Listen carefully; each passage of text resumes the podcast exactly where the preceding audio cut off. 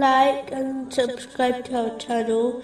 Leave your questions and feedback in the comments section. Enjoy the video. Continuing from the last podcast, which was discussing chapter four, verse forty-three. And find no water. Then seek clean earth and wipe over your faces and your hands with it. This verse also makes it clear that the purpose of Islam, and its commands, is to make one's journey through this world easy and safe, so that they obtain success in the hereafter. Allah, the Exalted, does not benefit from these commands and prohibitions, people do.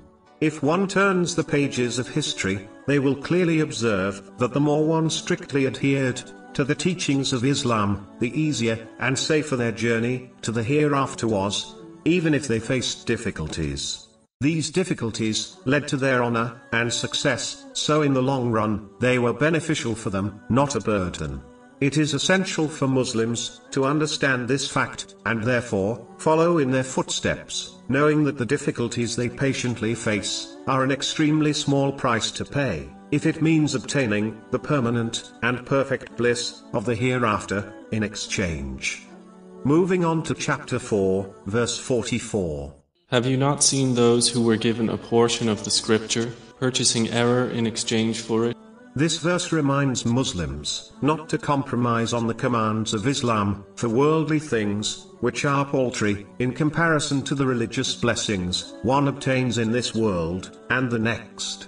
It is vital to understand that whatever worldly blessings and success a Muslim obtains by compromising on the teachings of Islam, they will always be temporary, and they will eventually become a burden for them and lead to nothing but stress in this world, and even a painful punishment in the next. This outcome is obvious when one observes the famous people who compromised on their values and morals for the sake of worldly success. It is acceptable for a Muslim to be flexible in matters connected to their own opinion, but a Muslim should not compromise in matters which Islam advises about.